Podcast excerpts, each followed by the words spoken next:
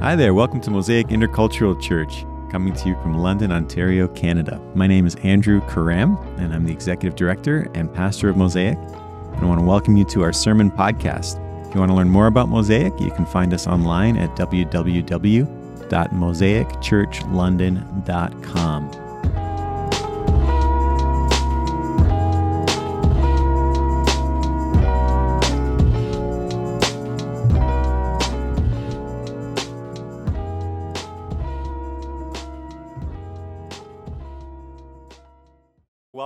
name is Andrew Karram, and I have the joy and the privilege of being the pastor of this wonderful church community. And uh, we are here at Norm and Donna's home. Uh, Norm is the chair of our elders board, and their house is right there. And we are here at the hospitality of their landlords who live there. Um, but this is a beautiful place where we've been able to worship during COVID for the summertime, and it is good to be here. Uh, yeah, it's really good. Now, at Mosaic, we have four compass points that we follow. And I, I forgot to give credit last week uh, when I mentioned the first compass point because I got the idea of a compass point from a man named Dan Sheffield, who is a professor at Tyndale and a church planter with the Methodist Church and uh, a trainer in cross cultural things. And his, it was his idea to talk about uh, cross cultural reconciliation as a compass point, as something that sets your direction, helps you know how to walk, but never a destination that you arrive at. And we talked about that a little bit last week. Uh, the second compass point that we're going to talk about uh, at, in the month of September is spiritual formation and discipleship.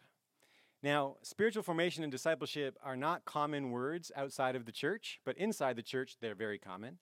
Discipleship just means that you're a disciple of somebody, right? Which is something we also don't talk about very much. So you, we might use the word apprentice or student to talk about somebody who is a disciple. Spiritual formation refers to how God forms our lives to make us complete in Jesus Christ. It's a picture maybe of, um, you know, the clay being shaped by the hands of a very skillful potter, being formed through the friction and through the spinning of the wheel so that that shape uh, in the clay reflects the intention of the potter, the artist who is making it. So God forms our lives so that we are complete in Jesus Christ, and the beauty and goodness of Jesus fills us and transforms us. So we're going to talk about that a bit today. Um, but as I as I mentioned last week, and I will repeat again, two there, there, there's one practice that is kind of hidden in our church service. Two practices actually that are hidden in our church services that help us walk in these directions of cross cultural reconciliation and then also spiritual formation and discipleship. They are the lectionary and the creed. The lectionary is just a schedule of readings that we follow with God's people all around the world. People from all sorts of Christian traditions take their readings from this schedule that goes it goes through the whole Bible in the course of 3 years and week by week there's a reading from the Old Testament, the Psalms, uh, the New Testament and the Gospels. And the readings that we've done today from Psalm 116 and then from James chapter 3, those are from the lectionary. And we follow the lectionary. It's not actually native to our tradition at Mosaic or, or from our church history, but it's a way of saying we're called to be in solidarity with God's people all around the world. And it's a practical way that we can live that out. The other thing that's amazing about the lectionary is that it follows the life of Christ through the calendar year. So, what that means is that as you follow the lectionary readings, you're walking your year, walking with Jesus week by week. And that's what we're talking about. God is forming us by the power of the scriptures as we listen to the scriptures week by week and we reflect on them and try to live them out. We are following the life of Jesus. And we'll talk more about that, particularly because in the Christian year, we're coming to the end. The end of the Christian year is the end of October, which is when November starts, which is when Advent starts, when we look forward to Jesus coming. But we'll talk about that another time. But today we're going to take a look at the book of James, but we're going to read it in light of uh, the reading for today from the Gospel of Mark. So if you would be willing to pray with me, we're going to reflect today on what Jesus calls us to in terms of discipleship and spiritual formation. Let's pray. Lord Jesus, you are the one who teaches us to dance. We praise you. You are so good. You are so good. You have been faithful to us. As the psalm says, surely goodness and mercy will follow me all the days of my life, and I will dwell in the house of the Lord. Lord, your goodness runs after us day by day. And you are the one sent from the Father to redeem us. You are the one in whom we are made new, in whom the image of God is restored and renewed within us, Lord Jesus. So we pray that today, through the scriptures, through the worship, through our time together, you would continue to make us new in your image. Pour out your spirit on us, please. Open our ears and our hearts to hear you, to experience you, and guide us, we ask, in, in, the, in your name and by the power of your spirit. Amen. All right. So if you got a phone and you have a Bible app, or uh, you can just Google, we're going to look for Mark chapter 8. If you have a real, uh, if, if you have a print Bible, uh, that was a total Freudian slip. If you have a print Bible, you can flip the pages and enjoy the feel of the pages between your hands. Um, we're reading Mar- uh, John. No, I'm in John. That's not the right one. Mark. Mark chapter 8, starting in verse 27. All right. Then, uh, verse 27. So, Jesus and his disciples went on to the villages around Caesarea Philippi. On the way, he asked them, Who do people say I am? They replied, Some say John the Baptist, others say Elijah, and still others, one of the prophets. But what about you? He asked. Who do you say I am? Peter answered, You are the Messiah. Jesus warned them not to tell anyone about him. He then began to teach them that the Son of Man must suffer many things and be rejected by the elders, the chief priests, and the teachers of the law, and that he must be killed, and after three days rise again. He spoke plainly about this, and Peter took him aside and began to rebuke him. But when Jesus turned and looked at his disciples, he rebuked Peter. Get behind me, Satan, he said. You do not have in mind the concerns of God, but merely human concerns. Then he called the crowd to him along with his disciples and said, Whoever wants to be my disciple must deny themselves and take up their cross and follow me. For whoever wants to save their life will lose it but whoever loses their life for me and for the gospel will save it. What good is it for someone to gain the whole world, yet forfeit their soul? Or what can anyone give in exchange for their soul? If anyone is ashamed of me and my words in this adulterous and sinful generation, the Son of Man will be ashamed of them when he comes in his Father's glory with the holy angels. It's the word of the Lord. Thanks be to God. So the book of James that we which, which passage we read earlier is this massive massive warning to watch your tongue. To watch how you speak because the tongue is powerful and it can start forest fires.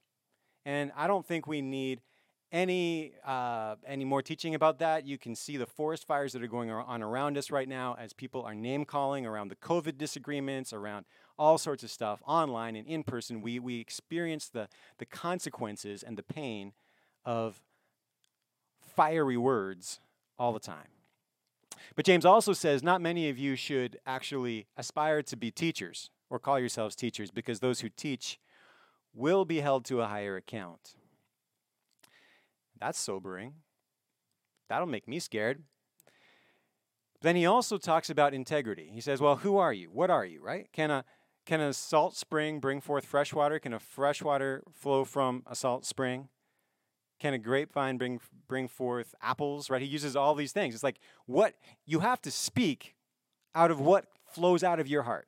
And if you've got lies and and and bitterness, gossip and and mockery coming out of your mouth, well, Jesus said, out of the overflow of the heart, the mouth speaks. You've got mockery, lying, bitterness, and all that kind of stuff inside of you, and that's, that's death. You're living in death.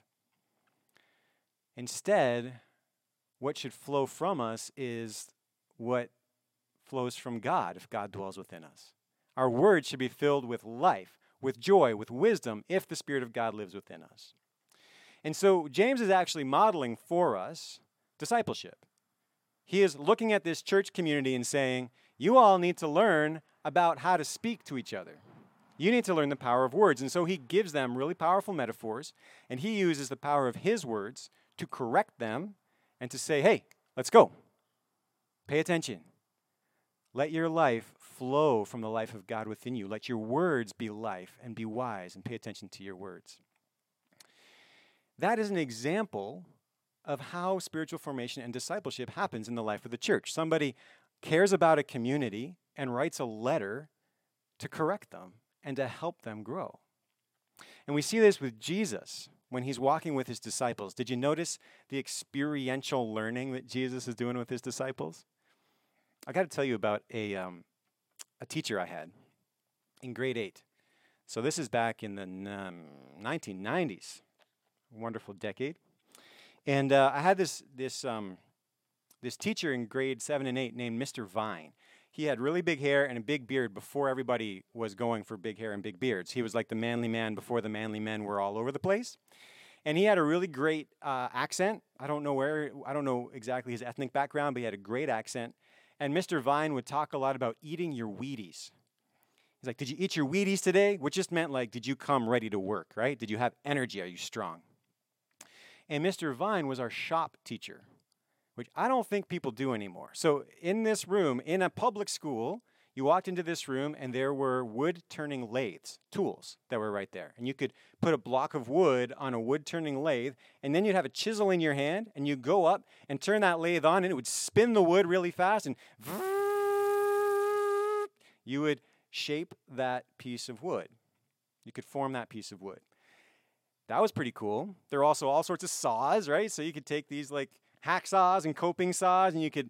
One of our projects was that we had to to make a keychain out of plastic, and so you kind of did a doodle on paper, and then you took the um, you took your saw and you copied that doodle onto the plastic, cut it out with your own hands. None of this like 3D printing, computer stuff. Ah, what is that? And then um, and then you had to like polish it up really good, and you had all these processes. The craziest thing was that there was something in the shop that would blow you up if you did it wrong. And so he taught us how to turn on welding equipment. And we learned in grade seven and eight, probably grade eight, because really grade seven is too, too young for these things. Uh, in grade eight, we learned how to actually weld. Put on the thing, light up, like turn on the gas in the right order and light it up, and then take that torch and bond two pieces of metal together with a beautiful, beautiful seam. Who does that anymore? It's amazing, right? I think it's amazing. But Mr. Vine brought us through experiential learning, ex- learning, right? He wasn't teaching us ideas that we had to regurgitate. He was teaching us skills.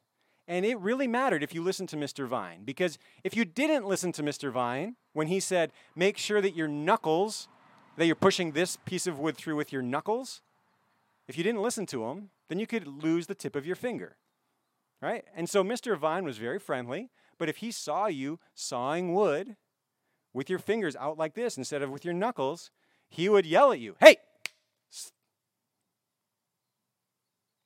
And you listened because your life kind of depended on it. That is much more a picture of Christian discipleship than what many of us have experienced in our lives. For some of us, we think it when, when we hear a word like discipleship or being Jesus students or apprentices, what we think is I sit in a church classroom or I sit in somebody's house, we read a book and we talk about ideas. And maybe and we pray for each other. But what really matters is that we have the right ideas and we can say the right ideas in the right way. And if we can say the right ideas in the right way, then we can teach other people to say the right ideas in the right way. And then we wonder why we lack the power to live as Jesus lived today. Because Jesus took his disciples through experiential learning, which we're going to talk about a bit more, so that their words flowed from that experience of him and led to this wrestling with Jesus that ultimately led them into his life. So you can imagine, okay? Imagine if you were Jesus' student. I just I just think this is so much fun to think about. Okay, you're middle like you're in the you're in you're in what we call the Middle East, which wasn't called the Middle East back then. And as Jesus' student, you walked around from place to place. You went to tables and you sat in people's homes and you ate food with them. And you listened to Jesus talk about the kingdom of God. But you didn't hear him just tell you ideas, right? He told you stories that you would have to chew on. But then you also watched as Jesus went out of his way to interact with people that you were not supposed to interact with. You watched as Jesus went into the room with the sick woman who, whose, whose presence would contaminate him. But because of his great compassion, he goes into the room and he touches her. And you saw Jesus raise her from her sick bed and restore her to health. You saw Jesus teaching a crowd of people when somebody, uh, he's indoors and somebody rips off the roof of the house that he's in and lowers a sick man through it and there's all these religious leaders around who you know know a lot more about God than you do. And you, you hear Jesus say to this guy who's being lowered from the roof, who can't walk, say to him, Your sins are forgiven. And you watch all the religious leaders say, What? And you watch their faces change, right, as they're offended. And you watch as Jesus responds to offended leaders. And you see it. And you kind of freak out, I would expect. But you see it, and you see how Jesus says, Listen, hey, why are you guys wondering about who has authority on earth to forgive sins? Which is, which is harder? To say to this guy, uh, pick up your mat and go home, or to say to him, your sins are forgiven? Here's a hint they're both impossible. But then he says, so that you might know that the Son of Man has authority on earth to forgive sins, and then you watch as this guy responds to Jesus, say, hey, Take up your mat and go home. And you see this man take up his mat and walk out. And this goes on and on and on. You see Jesus cast out demons, but it doesn't just, you don't just, you're not an observer. Quite soon, Jesus says to you and to your friends, okay, guys, part, find a partner. Everybody find a buddy because I'm sending you out. And so you partner up, your buddies, and you go from town to town. And what you've seen Jesus do you now do. And your mind is blown as you see demons leave people when you say, In the name of Jesus, unclean spirit, leave. And it does. And, your, and your, your, your heart and your mind must explode when you, when you see somebody sick and you speak to them in the authority of Jesus' name and you say, In the name of Jesus Christ, be healed, and the person is healed. And when you come back with your buddy back to Jesus, You've got stories, and you're like, Jesus, even the demons submitted to us. And Jesus says, Hey, I saw Satan fall from fall from heaven. Don't be don't be so excited that the demon submits you. Rejoice that your names are written in heaven. So, as a follower of Jesus, you have these experiences of going place to place with him, watching him do his work, but then also he is training you to do what he does, to be what he is. And that's a holistic experiential learning. You're gaining the very skills of your teacher, like Mr. Vine taught us his skills. But now, in this particular episode, Jesus brings them to a different place. It says they're walking through the villages by Caesarea Philippi. Now, that's the part of the town, like when you read that, normally you might go, okay, I don't know where Caesarea Philippi. That must not be, like, I don't know where it is. That must not be relevant. Don't think that. Context is everything. Context matters. Caesarea Philippi is this town that had a couple of interesting, uh, or this area that had a couple of interesting facts about it. Number one, there was this huge cave uh, where the I think it's the headwaters of the Jordan River flow out of this cave. So it's a source, right? That cave is a source of living water, you might say, running water, a source of, of running water for a whole region. It's a very significant thing. But in that cave also was a grotto where people would, in, in times before Jesus, would go to worship the god Pan. Pan, who has the, the I think, the lower parts of a goat, the upper body of a human being, and then horns. A god of revelry, a god of all sorts of things that are whatever. He's not a true God, but that's where he was worshiped in that area. But also, that place, Caesarea Philippi, Caesarea is the name of Caesar, right? Philippi is also a personal name. This name is this place is named in honor of a great ruler. And in that place there was a temple. You see, at this time, here's a little history lesson. At this time in the in the actual city of Rome, you couldn't have actually worshiped Caesar because people were like, hey, Caesar's not that much better than the rest of us. But if you really wanted to show that you were loyal to Rome, but you were far away from Rome, what you could do is set up a temple to Caesar and worship Caesar in your village if you were far enough away. And so in Caesarea Philippi, people worshiped Caesar, the ruler of Rome, to show that they were loyal to him, to show that they were good citizens. It's in that place that Jesus says, Who do you, or who do people say that I am? It's in that place where Caesar is worshiped, where there's this ancient worship of Pan, that Jesus asks his disciples to talk about who he is. The confession of Jesus Christ matters based on your context. If everybody's sitting in church and reciting the words of the Nicene Creed, and your parents force you to come to church, or you're, you're at church for whatever reason, and you read the words of the Nicene Creed because you're just going along with everybody else, right?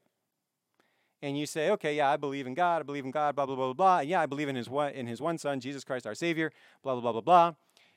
You can say those words, and in that context, it can be meaningless to you. On the other hand, say you're at Masonville Mall, and you're walking around the mall, and um, I don't know what happens to you at the mall. Uh, I don't. We don't go there very often as a family because it. I. Uh, it's hard for me. It's hard for us. It's very stressful. But imagine in that context, as you're looking around and you see all these good-looking people wearing beautiful clothes, and somebody says to you, "Who do you say Jesus is?" Number one, that's a very odd thing to ask in the mall, probably. But if in that mall you you say, well, I believe that Jesus is the Christ, that Jesus Christ crucified and raised from the dead is Lord and God, that will completely reorient your attention and it will mean something powerful. Very powerful. The context of our confession makes a difference. And discipleship this experiential way, Jesus' followers are learning from Jesus also how to disciple others, right? One of the things that many of us have done here at, at Mosaic is we've gone on trips to other places. We've gone on trips to Aundeck Omni Kaning First Nation. We've gone on trips to lots of places in the world. And there's lots of, you can do that very badly and you can do that well. So we're not talking about all the ins and outs of that. But one of the points of those trips is to actually take us outside into a different context so that we experience Jesus in a new way. And when we do that, we experience something like we experienced here today, right? When all of a sudden, unexpectedly, we're being discipled in how to dance, right? For those of you who came a little bit after testimony time, I'm sorry you missed it. It was wonderful. It's Hattie's birthday today. Kenny and Aklaya got up and led us in this wonderful song from Tanzania, yeah? Zimbabwe, sorry, from Zimbabwe and we danced and worshiped. And that's part of our discipleship, right? When you go to another place or when you experience people from other places worshiping Christ, you are being discipled, you're being trained, you're being formed to worship God in more beautiful and more full ways. It's one of the reasons why intercultural reconciliation and discipleship have to go together because the ways in which my brothers and sisters who are coming just from a different place in life than I am, the ways that they follow Jesus, the ways that they worship, are meant to instruct and transform me so that I, with them, become more like Jesus. Our common confession matters. We're being discipled together. So Jesus asks them, okay, in this context, who do you say that I am? And so, or who do, who do the people say that I am? And, and, and the disciples say, well, you know, some people say you're Elijah, some Jeremiah, some, some of the prophets. So everybody was expecting a great leader. Jesus, this is what people are saying about you. But then Jesus turns around and he says, well, what about you? Who do you say that I am? And Peter says, You are the Christ. So I want to just point out a couple things about that. Number one, the disciples, those who have experienced Jesus closely, they know him differently than everybody that sees him from a distance. Now, that seems very obvious, but it's actually very important because Jesus lived in what he called an adulterous and sinful generation. I think you could say the same thing about our generation. People at a distance from Jesus can think of him differently than those who have experienced him for themselves. And if we are students of Jesus, if we are followers of Christ, then we should have a different opinion of Jesus than everybody else. You would expect that. Now, I also want to point out the second thing that Peter's confession is actually 100% true and 100% false at the same time. He's 100% right that Jesus is the Christ. He is 100% wrong about what it means for Jesus to be the Christ. He is 100% right that Jesus is the Christ. Christ means anointed, God's special servant. That is absolutely true. Jesus is God's promised servant, the one that God promised to the prophets of Israel in generations past, the fulfillment of all the promises. He is that. But what Peter means when he says that Jesus is the Christ is 100% wrong. Ah, uh, maybe not 100%, because God, so he would agree that God chose Jesus. Everything else he's got wrong. And I think we can understand why. If you were with Jesus in this experiential learning journey, and what you were learning was, man, Jesus breaks down barriers. He's revolutionary. He's, he's got this incredible power, and we have this power too. And look at the crowds. Look at the people coming to us. Look at this. This is going to change the world. If you had that kind of an experience with Jesus, I think you would expect that you know the rest of the story. You're going to become powerful and skilled like him. And more and more people are going to want to follow you. And you're going to build a movement that will transform the world through these incredible spiritual powers and skills that Jesus has. And Jesus is going to just go from strength to strength. He's going to continue to make the leaders around him look like fools. And eventually, he is going to be the one that everybody bows down in front of. And, and you're going to get to be like honored and skilled and powerful beside him. Your discipleship up to this point has not been about learning to lose. It's been about learning to trust him, learning to do new things, gaining new power. Add to that the way that uh, a lot of people in that time interpreted the Old Testament scriptures, what we call the Old Testament or the Hebrew scriptures. And it's like it's almost impossible that Peter would actually understand what Jesus meant or what it meant for Jesus to be the Messiah. And I think that's very important for us because though we know the rest of the story, right? When we confess Jesus Christ, we say, Jesus Christ, you are the one who died and rose again. You are the fully God, fully human. You are our Savior and our Lord and our King. Although we know the rest of the story and we believe that about him, it is very easy for us to expect that our discipleship would still be about getting stronger, hurting less, and suffering less. We, we easily expect our discipleship to reduce our pain and to make us more successful. It is true. Amen. It's true. And so imagine the the what is that called? The cognitive dissonance, maybe? The mismatch. When after he's confessed Christ and he's been right, Jesus starts saying, Okay, now that you understand that I am the Christ, understand that it is necessary, it is necessary that I will be rejected by the leaders, I will suffer and die, and I will be crucified, and on the third day I'll be raised, raised to new life. There is no way that Peter could have possibly taken that in. Not possible. And so, in true loyal fashion, he wrestles. He wrestles with Jesus. And he pulls Jesus aside and he begins to rebuke him and say, No, no, no, no, no, Jesus, that's not how it goes. What are you talking about? I mean, imagine if the one who you're going to become says, Oh, yeah, by the way, everybody's going to hate me and kill me. Well, that's now your future if you are that person's disciple, if you're that person's apprentice. Good golly. What's he supposed to do? So he rebukes Jesus. He says, No, that can't be the story. The scriptures don't say that, Jesus. That's terrifying to me. Don't talk that way. You will actually just make us all depressed and we're like people are going to go away and this is terrible. It's it's failure, Jesus. This is awful. And then Jesus turns around and he sees the rest of his disciples with Peter And he, I mean, it's interesting to me that Mark gives us that detail, right? He sees the rest of the disciples with Peter. And he knows the rest of the disciples are thinking the same thing. And he knows that this private conversation that he's having with Peter, this private wrestling that Peter's doing with him, which you could call insubordinate and all sorts of other things, he knows that this is actually what's going on in the lives of his disciples as well. And so he speaks to rebuke this idea that Peter has. And he says, Get behind me, Satan, because you do not have in your heart the concerns of God. You are only, you, in your heart are only human concerns. And here's the thing this is where discipleship gets real for all of us. Because it is easy to show up at church and to confess Jesus Christ crucified and raised from the dead. It is a deeper work of transformation that needs to happen to shift the concerns of our hearts from merely human concerns to truly be concerned with the things of God. Now, here's where I get a little bit nervous.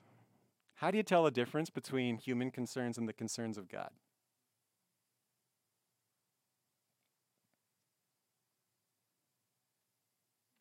What does that even mean? What on earth does that mean? You have in mind human concerns and not God's concerns. Does it mean that like Peter should just be thinking about, you know, practicing spiritual disciplines all the time and he should like what does it mean? We get some clues from the passage. Number 1, human concerns will lead us to rebuke Jesus. Okay, that's significant. So if you're if you're wrestling with Jesus and you want to rebuke him and tell him to get lost, there's probably some human concern going on there for you. You're probably missing out on, on God's concerns. But then Jesus later on then turns to everybody. He turns to the crowd, not just his disciples. Very important. Even the crowd needs to hear this. If you want to be Jesus' disciple, you've got to deny yourself, take up your cross, and follow him. Because anybody who wants to keep their life will lose it. Anybody who is willing to lose their life, or anybody who does lose their life for Jesus' sake and for the gospel, will keep it. Well, there's another clue about what are the things of God, what are the things of people. The, the things of people are the things that make us want to keep our own life, preserve our own life. Which, again, let's just dig into that a bit. Does that make sense? That the things that make us want to preserve our own lives are the things that we should not be concerned about? That we should not be concerned about safety? We should not be concerned about clothing and shelter and basic human rights? Is that is that cuz what on earth? How do you how do you understand these things? So let's take what the text says and let's see if we can piece it through. If we have at, in our hearts the concerns of people, we will, re- we will, we will rebuke Jesus. We will definitely not want him to die. Uh, we don't want to die with him. Number two, we will want to preserve our own lives. But if we have in mind the things of God, then what we will do is we will abandon our lives. We will deny ourselves, and we will be willing to publicly identify with Jesus and endure shame with him. Okay. That actually makes all the sense in the world if we think about it this way, going back to the mall, why do people go to the mall? I saw that look. I got a little like, mm, what do you think, Pastor Andrew? Why do people go to the mall? To shop. And why do, yes, Hattie, bring it. Yeah, why do we go to the mall? To shop, yes. We want to look good, right? I go to the mall because I want the latest technology. I want, you know, and, and, and good golly, like the mall is designed so that I look good. I want to control other people's opinions of me. I really am invested in image management. And so I will go to a massive building that is like almost inhuman in the way that it's designed, but I will spend hours there for the sake of making myself look good to other people. And, and hopefully other people will look good, like will think I look good. Well, Jesus said, Hey, have you seen the birds? Have you seen the blue jays? Have you seen the Orioles? Have you seen the Cardinals? What about the Robins? Have you seen the Eagles? What about the lilies and the and like have you seen the roses? Have you seen the beautiful nasturtiums? That was for you, Grace. Tulips, exactly. And Jesus said, like, hey, listen, your Father in heaven clothes them with splendor and beauty. And I tell you, even the best dressed people in the world don't look better than them. Are you not worth more than the tulips? Don't you think your heavenly Father will clothe you, you of little faith? And he said, Look at those birds. Look at the squirrels. Look at the ants. Look at how your Father in heaven cares for them and supplies what they need. You're concerned about building your retirement fund. You're concerned about getting the career that you need. And that's consuming you. You need to preserve your life, you think. But look, those guys don't labor or spin, and they don't store up things. They don't have savings accounts. There's no tax free saving account in the Robins name or the Blue Jays name. How are you not more valuable than the Robins and the Blue Jays? So, how much more will Heavenly Father feed you? You have little faith. You see, here's the thing let's spin this around. Our Heavenly Father's concern, this comes from a wonderful theologian, sorry. Our Heavenly Father's concern is to do good to us, who He created. Our Heavenly Father's concern, the thing that is His responsibility, is to clothe you and me, is to provide for us what we need. Our Heavenly Father's concern is our welfare. Why? Because He's good and He brought us into existence. So if we perish, it's on Him. That's why Jesus came to rescue us. Because our Heavenly Father really is concerned about our welfare. He's the one who's committed to keeping us in life, rescuing us from death. And that's why it makes so much sense to deny ourselves, to not have to hold on to our lives, but to let them go. And instead, to have only in our hearts the things of God, which are what? To love and obey God and to love the people around us with the love of Christ, to care for this world with the love of God, simply to love and obey God. That's our concern, regardless of whether it makes us look good, regardless of whether, sadly, it makes us rich, regardless of whether anything else.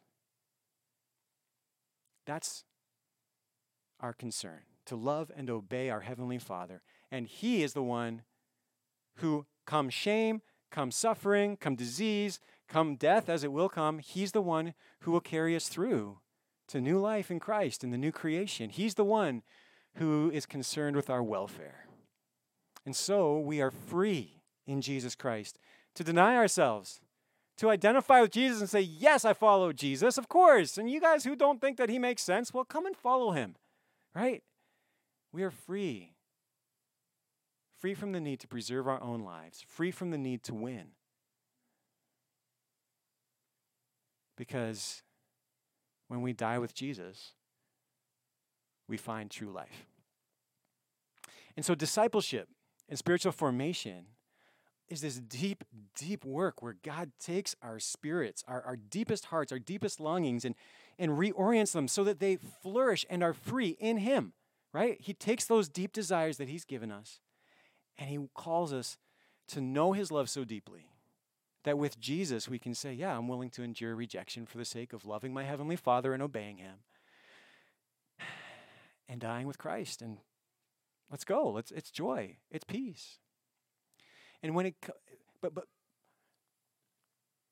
so that's true. Everything that I've just said is true. That's a bold statement.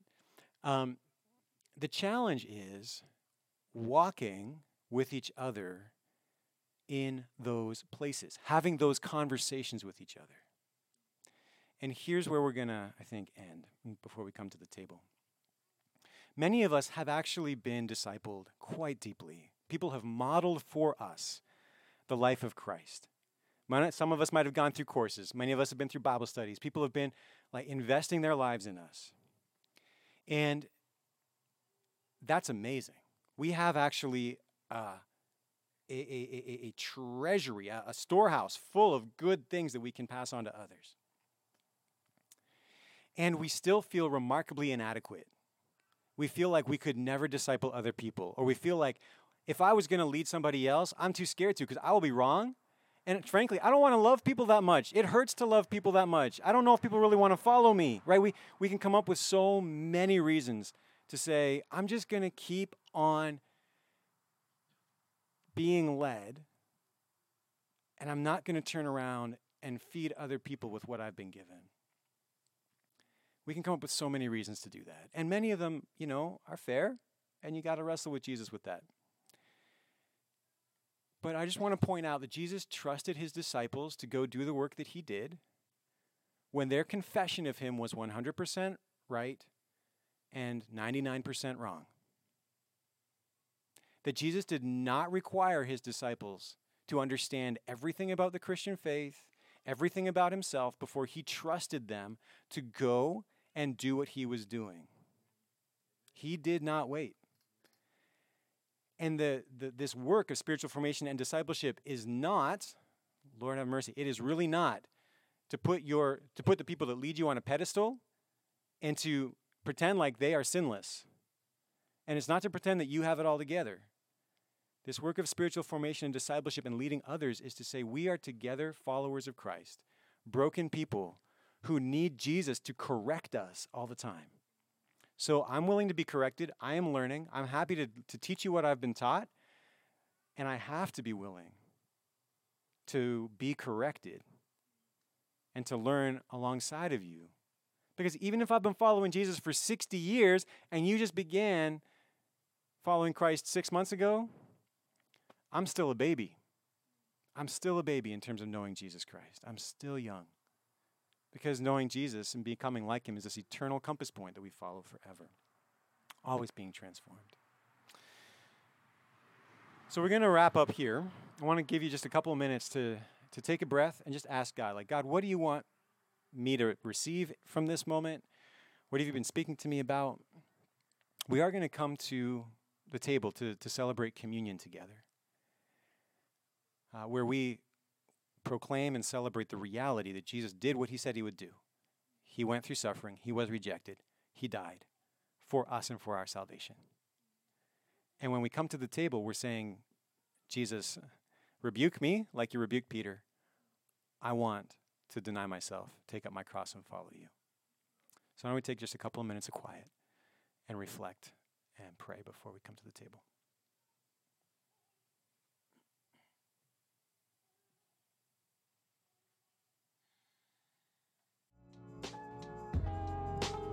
You have been listening to a sermon podcast from Mosaic Intercultural Church in London, Ontario, Canada. My name is Andrew Karram, and I want to thank you for joining us.